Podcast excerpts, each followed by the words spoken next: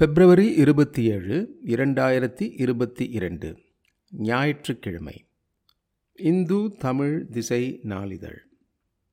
புத்தகத் திருவிழா இரண்டாயிரத்தி இருபத்தி இரண்டை ஒட்டி காலனிய காலத்தில் தமிழ்நாடு பரந்து விரிந்த பல்பரிமாண வரலாறு என்ற தலைப்பில் எஸ். ஜெயசீல ஸ்டீஃபனின் புத்தகங்களின் விமர்சனத் தொகுப்பு எழுதியவர் செல்வ புவியரசன்.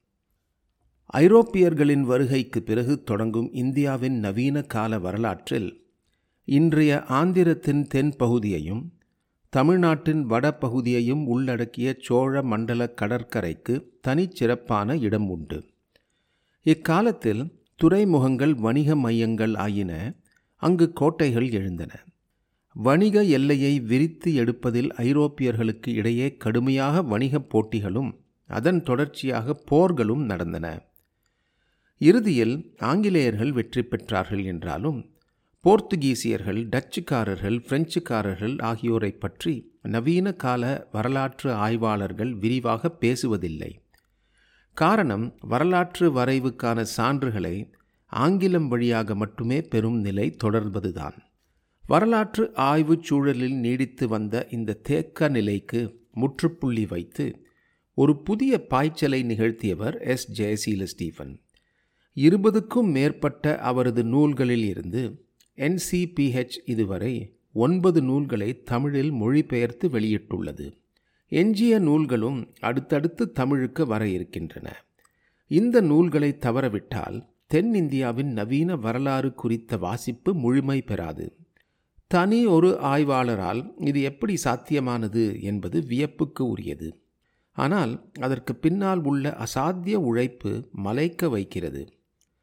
தமிழ் ஆங்கிலம் தவிர போர்த்துகீசியம் டச் பிரெஞ்சு டேனிஷ் ஜெர்மன் ஆகிய மொழிகளையும் கற்றவர் ஜெயசீல ஸ்டீஃபன் எனவே இந்தியாவிலும் இங்கிலாந்திலும் மட்டுமின்றி Portugal Spain Netherlands France Italy Denmark Germany ஆகிய நாடுகளின் ஆவண காப்பகங்களில் இருந்தும் தனது ஆய்வுக்கான சான்றுகளை திரட்டியுள்ளார்.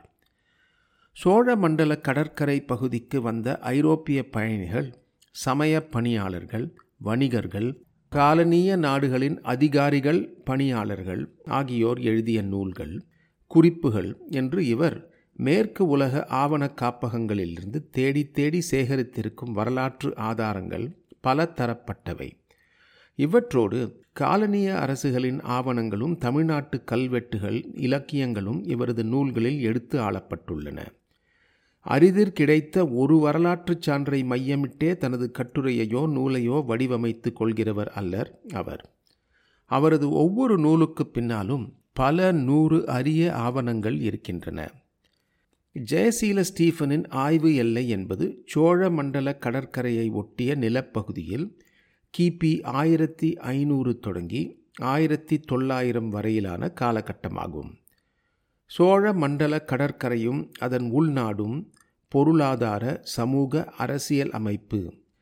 கிபி ஆயிரத்தி ஐநூறிலிருந்து ஆயிரத்தி அறுநூறு என்ற அவரது நூல் பதினாறாம் நூற்றாண்டில் விஜயநகர் அரசின் கீழ் தமிழகத்தை ஆட்சி செய்த நாயக்க குறுநில மன்னர்களின் ஆட்சி காலத்தை பற்றியும் போர்த்துகீசியர்களின் வருகை கடல் வணிகத்தில் ஏற்படுத்திய தாக்கங்களையும் பற்றியது. அவரது முனைவர் பட்ட ஆய்வேடு இது.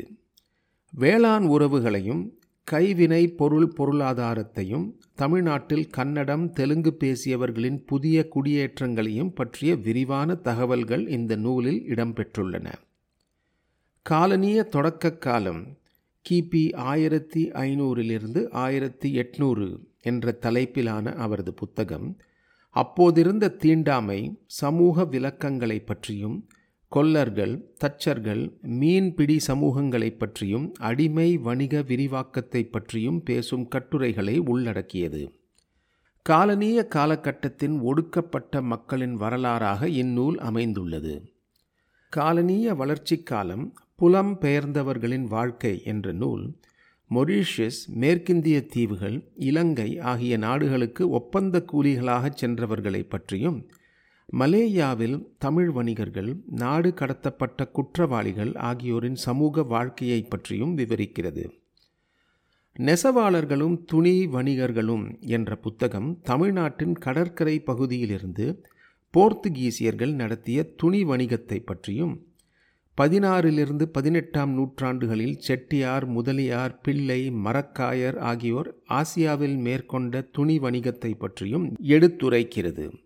தமிழ்நாட்டில் எண்பத்தி ஓரு வகைப்பட்ட துணிகளும் ஆடைகளும் உற்பத்தி செய்யப்பட்ட விவரங்களையும் அதன் காரணமாக கடல்சார் வணிகம் வளமுற்று விளங்கியதையும் ஆதாரங்களின் வழி எடுத்து காட்டுகிறது. தமிழக கடல்சார் பொருளாதாரமும் போர்த்துகீசிய காலனிய மயமாக்கமும் என்ற புத்தகம் ஐரோப்பியர்களின் வருகைக்கு முன்பு இருந்த தமிழர்களின் வணிக உலகத்தையும் அதில் அரசு மற்றும் தனியார் வர்த்தகத்தின் வாய்ப்புகளையும் பேசுகிறது. போர்த்துகீசியர்களின் வருகைக்கு பிறகு கடல்சார் வணிகத்தில் ஏற்பட்ட தாக்கங்கள் பயன்களை பற்றியும் குறிப்பிடுகிறது. பிரெஞ்சியர் ஆட்சியில் புதுச்சேரி மக்களின் சமூக வாழ்க்கை ஆயிரத்தி அறுநூற்றி எழுபத்தி நான்கு ஆயிரத்தி எழுநூற்றி தொண்ணூற்றி மூன்று என்ற நூலில் புதுச்சேரி நகரத்தின் தமிழ் வணிகர்கள் வலங்கை இடங்கையினரின் கலகங்கள் வெவ்வேறுபட்ட சமயத்தவர்களின் சமூக வாழ்க்கை போர் அவலங்கள் இயற்கை பேரிடர்கள் உழைக்கும் மக்களின் வாழ்க்கை ஆகியவை இடம்பெற்றுள்ளன. தமிழ் இலக்கிய பயணம் ஆயிரத்தி ஐநூற்றி நாற்பத்தி மூன்று ஆயிரத்தி எண்ணூற்றி எண்பத்தி ஏழு ஐரோப்பியர் மொழிபெயர்ப்புகளின் வழியே என்ற நூல் தமிழ் மொழிபெயர்ப்பு வரலாற்றுக்கு முக்கியமான பங்களிப்பு. லத்தீன் போர்த்துகீசியம் இட்டலி டச் ஜெர்மன் ஆங்கில மொழிகளிலிருந்து தமிழுக்கும் தமிழிலிருந்து மேற்கண்ட ஐரோப்பிய மொழிகளுக்கும் நடந்த மொழிபெயர்ப்புகளை பற்றிய விவரங்களை இந்நூல் தொகுத்து அளிக்கிறது.